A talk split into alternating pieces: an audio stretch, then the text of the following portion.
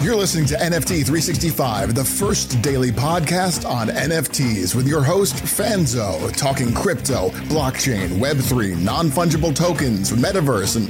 What the f is a non fungible token? We'll get to that. It's time for today's episode of NFT 365, the only daily NFT podcast minting an NFT every day for 365 days. Powered by the ADHD coin at rally.io, here's your host and digital futurist, the ADHD superpowered Brian Fanzo. This show is not financial advice, so do your own damn research. Welcome back to another episode of NFT 365. As most of you have learned over this journey, I'm a very positive, optimistic person. I, I, really do believe in seeing the good in people, but I'm also one that has, you know, my guard up oftentimes when it comes to, you know, something sounding too good to be true or, you know, some of the the things that I keep hearing, uh, you know, being repeated. And so on this episode, I really just wanted to get into it on really, for me, it's a little bit less about the three examples of bad advice that I'm going to use, but more about us understanding this current environment and some of the things that we have to think about, especially, and this isn't just NFTs, but this is really the Web3 world as a whole. And I'm going to break down kind of the, the creator economy and a lot of the other things that are also things that we need to be aware of here um, in this NFT space, especially. But really, for me, it comes down to trust, transparency, and in many cases, the person that we're listening to's track record. Now, when I say track record and I when I say trust and transparency, for me it's not about finding or listening to someone that has like amazing NFTs in their bag, right? Because just because I mean it's the first episode of this podcast, right? Just because someone has a, a bored ape or a crypto punk doesn't mean that A they can teach you or B that their strategy works for you.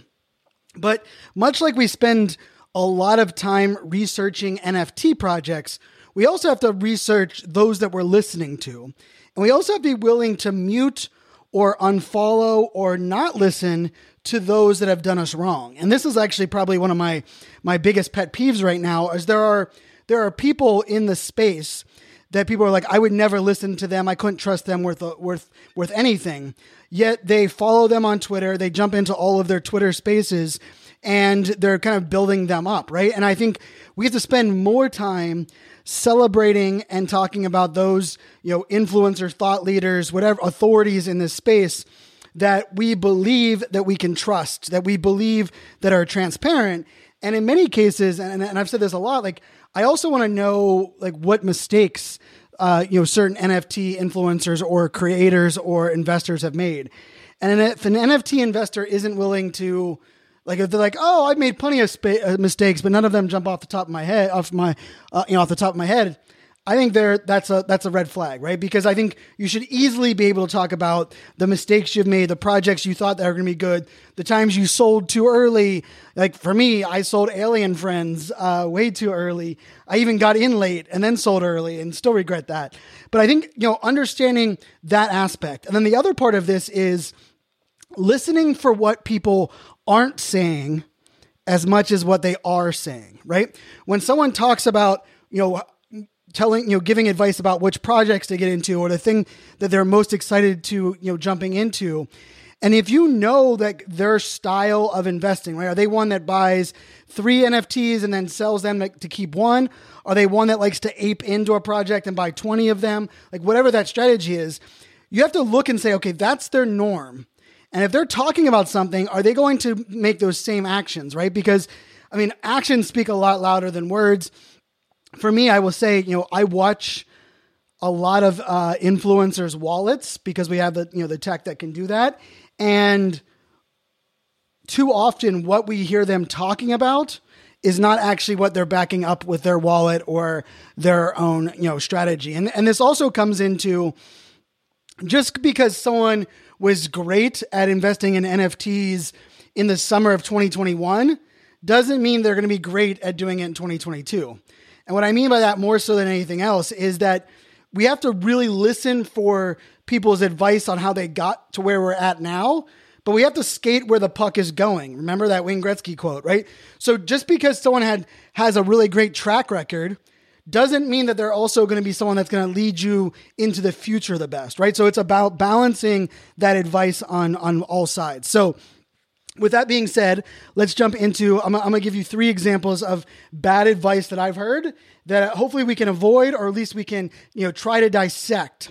The first one is if you are, you know, you should be delisting or never listing your actual NFTs uh, for sale if you love a project. I've heard that one actually more than once. I've said I've heard people talk about you know if you love a project, you should never post it for sale. You should never um, you know sell your your NFT project. Now, what I will say about that is the first thing we have to do is we have to stop flip shaming, right? This flip shaming is is getting a little bit ridiculous, right? And I don't like if someone is promoting a project and telling people to stay in, yet they're selling all of their NFTs. Like that's that we that's not flip shaming. Flip shaming is this idea of telling people how or when or why they should or shouldn't sell, or anyone that lifts lists below this floor price is an idiot because we don't know people's circumstances.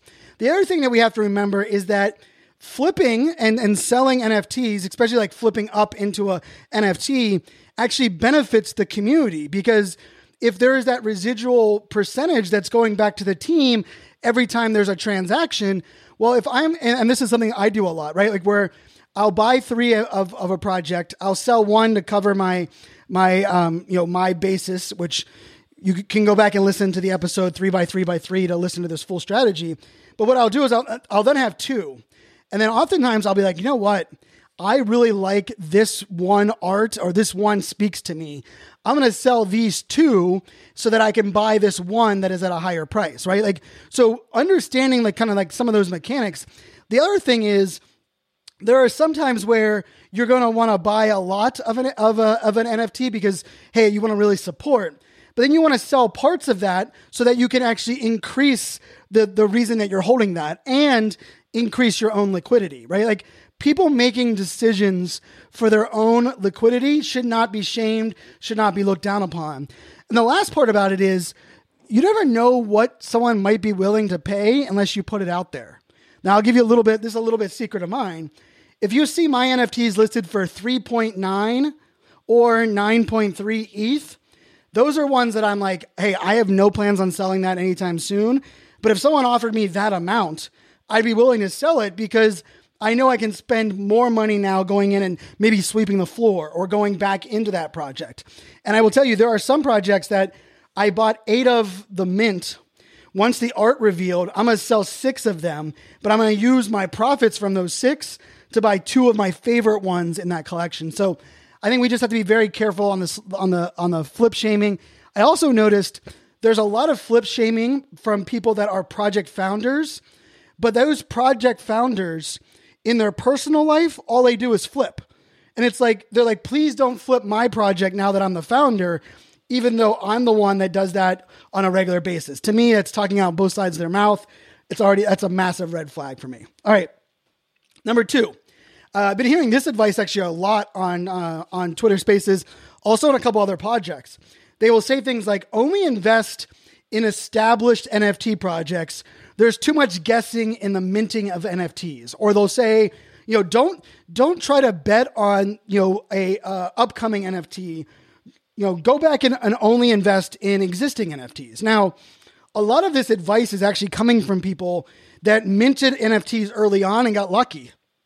And it's so interesting when someone says, "Don't you know, don't try to get lucky like I did. You should do this instead," right? And it's like where is that advice coming from? And I always say, like, for me, listening for the intent of someone's advice is essential for us to understand oftentimes what if we if that advice is critical. Now, moonshot minting, which means you're just minting an NFT hoping that it shoots to the moon, it's the next blue chip. That's not really a strategy. That's like playing the lottery. And I will tell you as someone now that's minted, uh, you know, 105 straight days, you know, that's a trying to predict if an NFT is going to be around for three months is a hard thing to, to, to research towards. Trying to predict or to know which NFTs are going to blue chip, that's it, that's I believe it's near impossible. But here's the thing. I am also a big fan of of making my my risk and my investment lower on some projects and then holding on to them, you know, for a year and just seeing what happens. Like there are there are a bunch of NFTs that I have that I don't really have any plan on selling them. I'm just going to hold them because I didn't have to buy into them at a very high price. Therefore, it's worth just holding on and seeing if they shoot up. If they end up going to zero, they go to zero. But the, my risk tolerance is actually very low. And I've explained this in some past episodes, right? If if someone is buying into a project at a higher price, right? If they're like, okay, this project's been around for a while, I'm going to spend 0.3 ETH. Their like investment, risk investment is at a higher threshold. So more than likely they're going to have a little bit more they, they're going to feel a little bit more worried if all of a sudden the floor price dips. But if someone's minting in and taking a shot at it or just supporting a, their favorite artists, there's a lot less likelihood of you kind of uh, you know being thrown off by the volatility or trying to dump a project because it went down you know 10% or 25% on the on a project. So I I I think there are times to mint, there are times to invest in existing projects. There's also like, you know, the whole idea of like buying the dip and then I, I always say like buy the dip, sell the rip. And what I mean by selling the rip is like when all of a sudden something starts taking off, like what great things go up, they're gonna come back down. But I also am like, I like I like looking at the trends in the different phases, right? So what is the trend during the mint phase? The what is the trend during the pre-reveal phase? What is the trend during the reveal to execution of uh, of utility phase? And then what is that long-term phase? And really kind of looking at that. All right, the third piece of bad advice is uh, buying a cold wallet or a hardware wallet will prevent you from getting scammed or losing your NFTs, and you can sleep through the night. I've heard this a lot. And here's the truth just because something is stored on a hardware wallet or a cold wallet does not mean that they are 100% secure. And giving someone false sense of security to me is man, it's like a pet peeve of mine because here's the thing we have to really balance risk versus reward. And we also have to realize that security for security's sake does nobody any benefits, right? So, like, if you're someone that, that, if you like to flip your NFTs a lot and move them around a lot, you using a hardware wallet and having to pay extra gas to either mint them in there, to move them in there, or move them back and forth, that's not doesn't make any sense for your um, your total uh, you know investment. The other thing is if you're only buying an NFT once a month or twice a month, maybe, and you're not connecting to a lot of websites, then having a, a, a cold wallet or a hardware wallet really doesn't doesn't protect that much of, of things. It, it, might protect you from you know uh, you know for someone you know you giving away your seed phrase, but it's not going to protect you from all things everywhere. And so we also have to remember that like if I'm adding extra security, how how many times am I going to get frustrated and might have to work around my own security, right? So I like that that whole like keep it simple, stupid method, right? For Kiss, uh, you know, Kiss, keep it simple, stupid. I like keeping it simple, right? So if if I if I want to mitigate my risk, I'm going to take some certain. I'm going to have a wallet that I'm going to mint with, and then a, wa- a different wallet that I'm going to store my NFTs with. But that doesn't mean that that second wallet actually has to be but it doesn't mean that that wallet actually has to be um, one that is a hardware wallet, right? You could have multiple hot wallets and one of them that you don't access very often at all that can be just as secure as having a hardware wallet, right? And the other thing about a hardware wallet to remember is I was telling someone this the other day. They're like, well, Brian, now I have nothing to worry about. And I was like, well, heaven forbid if my house burnt down. The thing I can pretty much guarantee that's coming out the door with me is my phone, which will have my wallet stored on it, right?